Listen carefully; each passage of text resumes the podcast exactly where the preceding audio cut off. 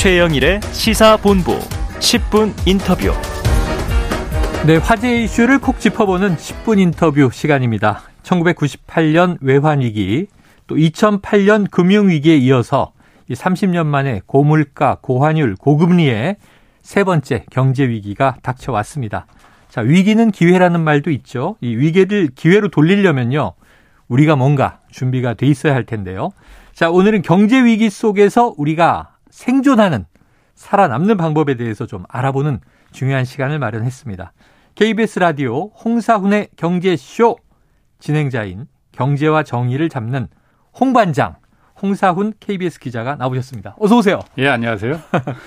벌써 몇 달 됐네요. 오셔서 예. 도이치모터스 주가 조작 한번 쭉 풀어주셨는데. 예. 자, 오늘은 어, 책을 내셨어요. 계기가 뭔가요?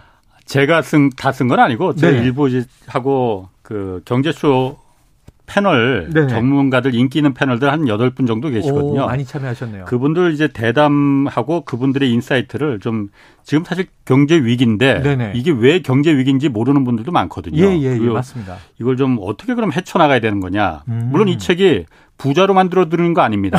그건 절대 네. 가능하지도 않은 일이고. 아니 부자가 되기 전에 살아남는 게 더 중요하죠. 예, 그렇죠. 그래서 뭐 네. 경제에 대해서 좀 지금 상황이 왜 경제가 중요한가 그 네. 부분을 좀 어, 전달해드리기 위해서 요 책을 네. 좀그 여건했습니다. 아이고 시적절합니다. 책 네. 제목이요. 이 세 번째 위기, 세 번째 기회. 예. 바로 딱 와닿는데요.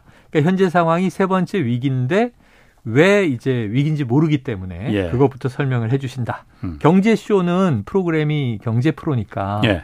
말씀하신 대로 이 경제 전문가들이 많이 나오시는데 예. 대체로 현 경제 상황을 어떻게 짚고 계시던가요? 뭐 정도의 차이는 있지만은 네. 곧 경기 침체가 곧 온다. 온다. 그건 확실하다. 다만 강도의 차이가 어. 얼마나 세게 올 거냐. 예, 예, 예. 그냥 사실 우리가 늘상 아, 해방 이후에 50년 우리 한반도에서 네. 경제 위기 침체가 아니었던 적이 언제 있느냐라고 힘들다라는 어, 얘기가 없었던 적은 없죠. 정도의 차이거든요. 네. 정말 이번 경제 침체가 오는 그 강도가 누구는 그 아까 말씀하신 1997년 98년 그 IMF 음. 위기, 경제 외환 위기 때 나라가 그때는 절단 났지 않습니까? 네네. 그때 정도로 온다는 분도 있고 어 그렇게까지 심하지는 않다라는 분들도 있지만은 네. 어 perfect storm이라고 하죠. 그러니까 아. 큰 경제 침체 위기가 올 가능성은 매우 크다라고 다들 분석하고 perfect 있습니다. storm 경제적인 태풍이 휩쓸 예. 것이다라는 이제 우려인데요. 근데 이제 의외가 있는 게 이런 거예요. 제가 경제 잡는 홍반장 이런 소개 드렸고 예. KBS의 간판 경제 프로그램을 진행하고 계신데 아니 저는 경제 천재라고 생각하고 모시는 분인데 경제 무식이었다. 이런 얘기를 하셔요. 사실입니까? 아, 지금도 무식이죠. 뭐 사실 제가 경제 잘 네. 모릅니다. 솔직히 말해서. 제가 주로 이제 취재하던 게 이제 탐사보도 뭐 고발 이쪽이었기 네네네. 때문에. 뭐 물론 경제 분야 뭐 부동산 문제, 주가 조작 이런 문제는 많이 취재는 해 봤지만은 전반적인 뭐 경제 이런 거는 사실 음. 제가 주식도 한 번도 안 해봤었거든요. 아, 원래 주식 안 하셨군요. 네. 그런데 제가 경제쇼 진행하면서 정말 매일매일 한 시간씩 그 전문가들한테 과외를 받는 거나 마찬가지예요. 그렇죠, 그렇죠. 정말 똑똑해지더라고요, 제가. 아. 그리고 그게 굉장히 재밌습니다. 네네네. 경제라는 게 이렇게 재밌구나. 처음에는 예. 아, 내가 이렇게까지 무식했었나 생각했는데 자각도 하고 지금은 뭐 그런 여러 가지 숫자들이 막 눈에 네. 들어오더라고요. 네네네. 그래서 지금 뭐 많은 국민들이 음. 사실 경제 지금 매우 중요하거든요. 제가 봤을 때 그렇습니다. 네. 그런데 뭐 여러 가지 경제 채널들 방송들 많이 있잖아요. 네네. 근데 상당수는 제가 봤을 때 매우 위험합니다. 정말 냄새나는 방송들이 많이 있어요. 아. 경제쇼 많이 보시면 정말 저만큼 똑똑해질 수 있을 것 같아요. 어, 제가 그랬으니까. 가장 강력한 홍보, 예. 경제 무식이었는데 이 프로그램을 진행하면서 경제를 알게 되었다. 예. 이렇게 고백을 해주셨습니다. 아, 시사 프로는 아무리 진행해도요. 예. 남는 게 없어요. 정치가 그만큼 비생산적이란 얘기예요. 비판을 한번 하고. 네. 자, 코로나 이후로 전 세계 경제가 뭐 대체로 다 어렵지 않습니까? 네. 그 중에서도 특히 우리나라가 더 어려움에 직면할 것이다. 이렇게 전망되는 이유가 있나요? 가계부채 때문이죠. 사실 가계부채. 코로나 때 어려우니까 어려우면 누군가는 빚을 져야 됩니다. 네. 국가가 빚을 지든 민간이 빚을 지든. 네.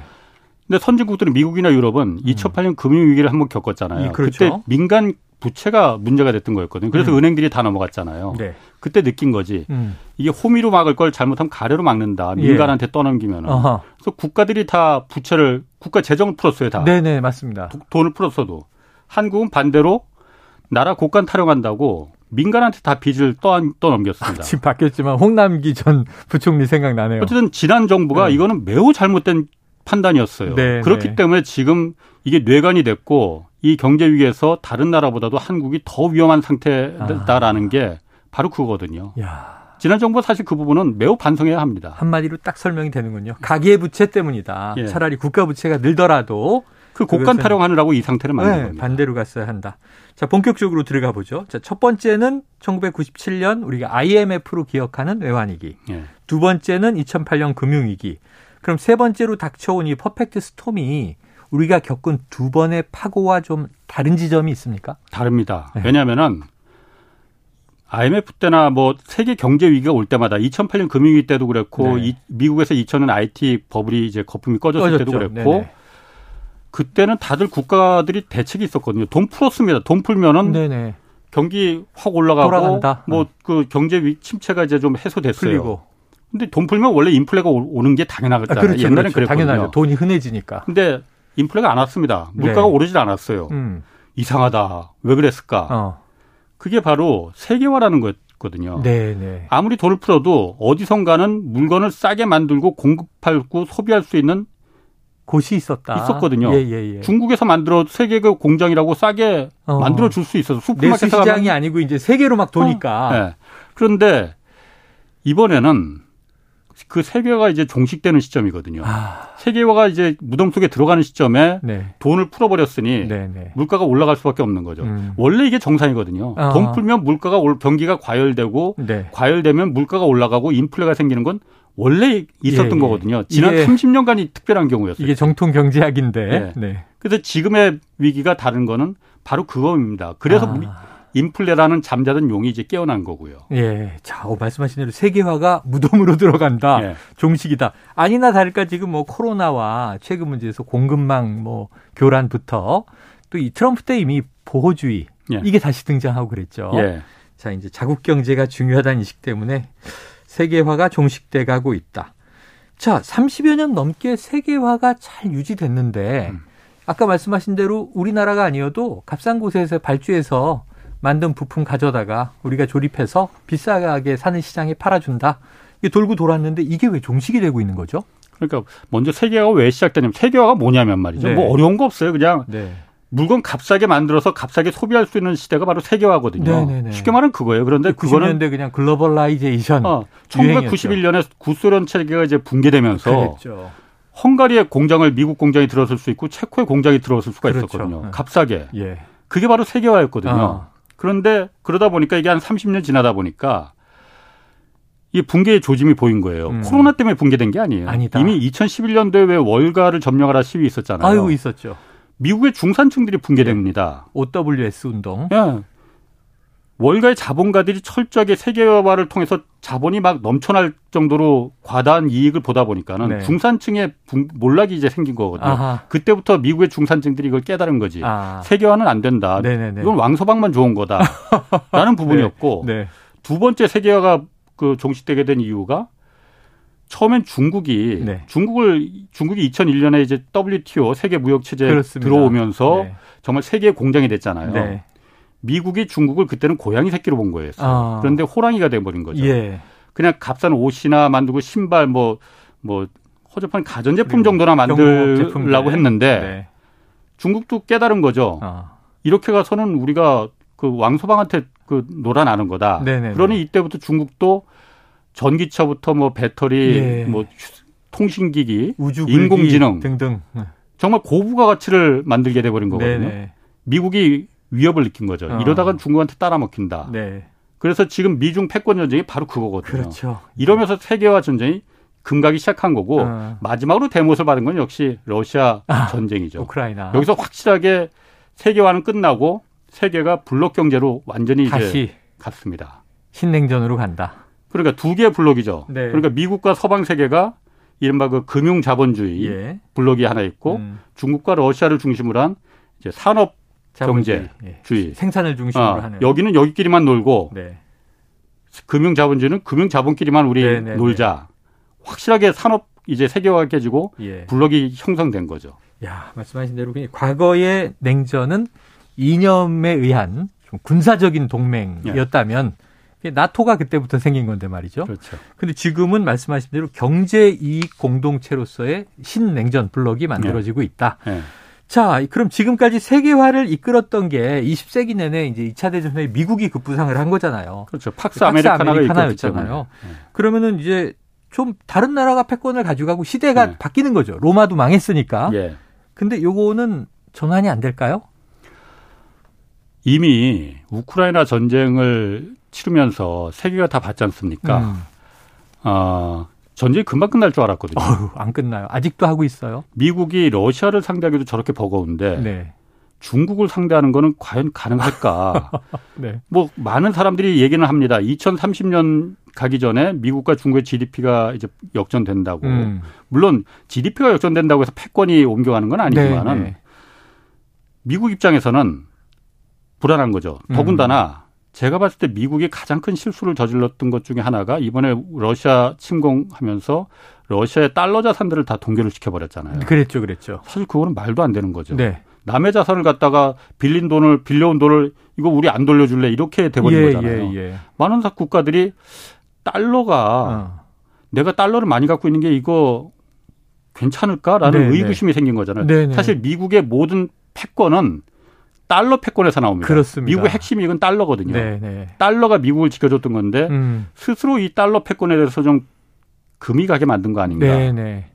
물론 달러 패권이 지금 배치할 수 있는 건 사실 마땅치 않아요. 예, 그렇지만은 예, 예.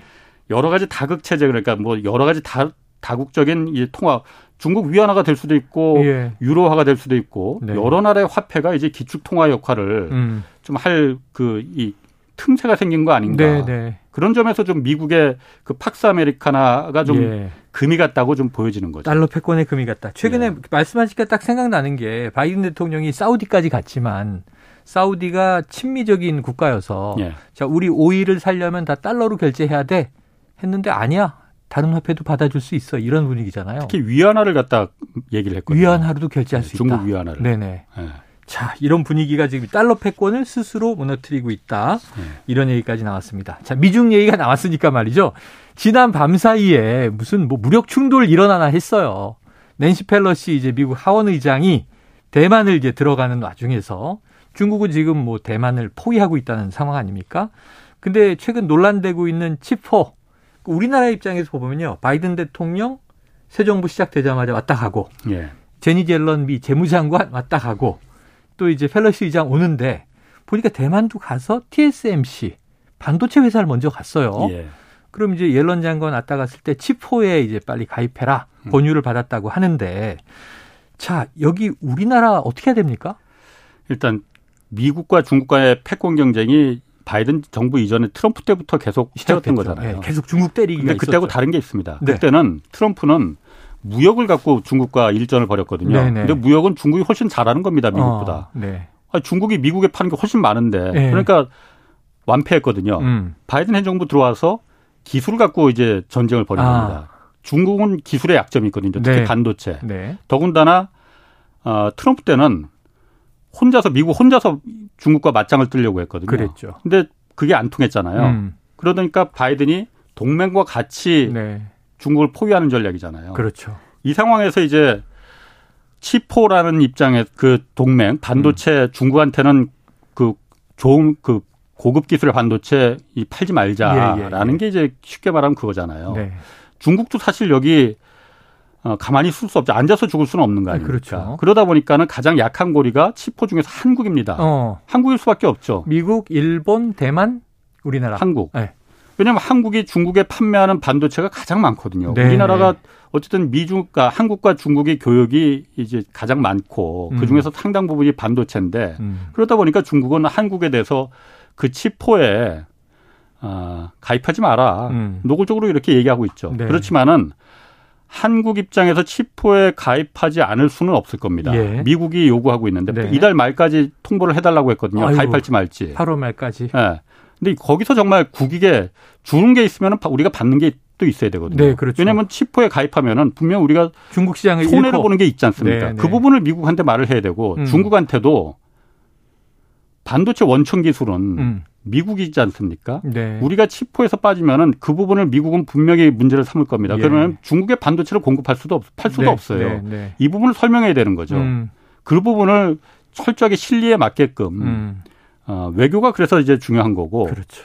일본이 사실 어제 제가 보니까는 이, 그 저희 패널 중에서 일본이 참 잘하고 있더라고요. 어. 절대로 우리 미국 편에 쓴다라고 노골적으로 말하는 게 아니라는 거예요. 예, 예. 우리는 자유와 인권을 중시한 편에 쓴다라는 음. 말을 하고 미국의 기업, 아 일본의 기업인들이 중국의 정치 지도, 자들 계속 만난다. 아. 우리 이런 사정이 있으니 좀 봐달라. 네네네. 정부가 이러니 우리는 네. 중국에 팔고 싶은데 그러면서 그런 부분 좀 있는 거죠. 야, 그렇죠. 정경 분리도 굉장히 중요한 전략이다 네. 이런 생각이 듭니다.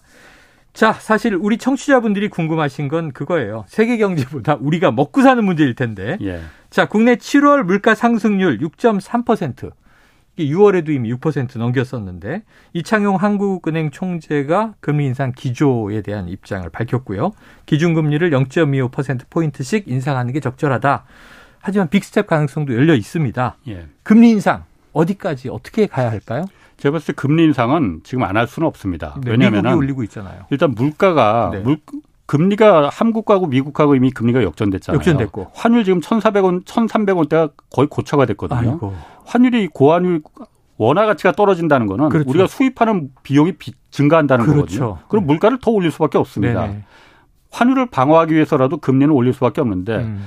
말한 대로 부동산이 사실 가장 뇌관이지 않습니까? 뇌관이죠. 지금 이게 주진영 대표가 터져야 산다 이렇게 얘기해서 충격받았어요. 아니 물론 터져야 산다는 부분은 제가 사실 뭐 잘은 모르겠지만은 네. 주식이나 코인이나 다른 자산에 들어간 비용하고 네. 그 자본화 자금하고 네. 부동산은 비교가 안 되거든요. 규모가 다르죠. 네.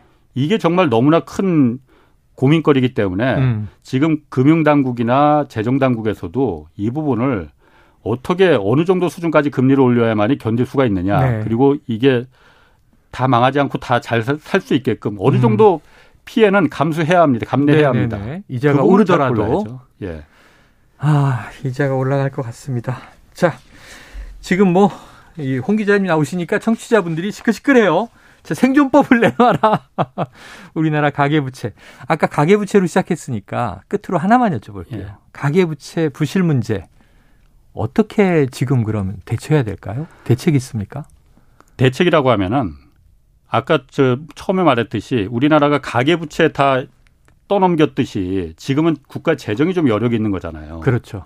사실 국가 부채는 어 그렇게 상대적으로 보면 있거든요. 예. 재정을 지금 풀어야 될 때입니다. 재정을 풀어야 된다. 예. 다만 지금의 정부가 하는 그 여러 가지 감세 정책 정말 누구한테 그 재정을 풀어야 될지 네. 그 부분을 좀 정확하게 좀 봤으면 좋겠어요. 네. 지금 법인세, 상속세, 종부세, 소득세 이런 부분은 서민들 위한 감세 정책은 예, 예. 아니거든요. 그게 계속 이제 국회에서 예. 공방이 오가더군요. 딱 한마디만 더 여쭤볼게요. 그 단답형으로. 지난번에 오셨을 때 도이치모터스 주가 조약 의혹 수상한 점이 있다. 계좌가 일부만 공개됐다. 그때만 해도 대선 과정이었어요. 예. 자, 지금 이제 이 새 정부가 들어섰고 요거 물 건너간다. 수사가 물 건너간다. 이런 얘기 있어요. 그렇게 보십니까? 제가 지금 그거 더 뭐 그 이후에 제가 경제쇼 하느라고 취재를 더 이상 이어가진 않는데 아, 예, 예. 사실 제가 요거 한 마디만 좀 말을 하려고 해요. 우리 그 언론이 사실은 수사는 네. 진정되기 진전되기 쉽지 않습니다. 네. 언론이 좀 이 부분을 좀 역할을 해야 되거든요. 음. 뭐 여당이든 야당이든 진보든 보수든 따지지 네네. 않고 잘못된 부분은 언론이 물어야 네. 되거든요. 경제도 정의죠. 근데 지난번에 사실 제가 충격적으로 느꼈던 거는 네. 김건희 여사가 왜 그 대선 전에 네. 기자회견 했을 때 있지 않습니까? 예, 예, 예, 예. 저도 사과. 그거 관심 있게 봤거든요. 아, 저기서 사과. 뭔가 기자들이 물어서 내가 궁금한 거 네네네. 기자들도 궁금할 테니까 나오겠구나. 예. 아무도 질문을 안 하더라고요. 아하. 제가 아, 왜 질문을 안 하지? 음. 충격이었거든요. 네. 근데 더더군다나 제가 그 좀 출입 기자한테 물어봤어요. 왜 질문을 네. 안 했냐? 어. 그랬더니 어. 더 충격이었던 거는 질문하지 말아달라고 양해를 구해서 맞아요. 안 했다는 거예요. 질문받지 않는 사과였죠. 그래서 내가 네가 기자냐? 질문하지 말란다고 궁금한데 질문을 네. 안 하냐? 네. 언론이 네. 언론 역할을 해야만이 사회가 바로잡힙니다. 자, 이제 수사가 만약에 덮인다면 언론이 취재한다 이런 말씀으로 이해하겠습니다. 많은 청취자분들 뭐 궁금한 거 뜨거운 거 너무 많아요. 홍사훈 기자님 여기서 일찍 만나니 좋네요. 오늘 경제쇼 쉬시는 거 아니죠? 이따 아, 하시는 거죠? 아니죠. 네. 네. 자, 세 번째 위기, 세 번째 기회 책 읽고 싶어요. 경제주 시간에 문자 보내면 책 주십니까? 예, 이번 주 금요일까지 아, 알겠습니다. 기회가 있습니다. 여기서 정리하죠. 홍반장, 홍사운 KBS 기자였습니다. 고맙습니다. 고맙습니다.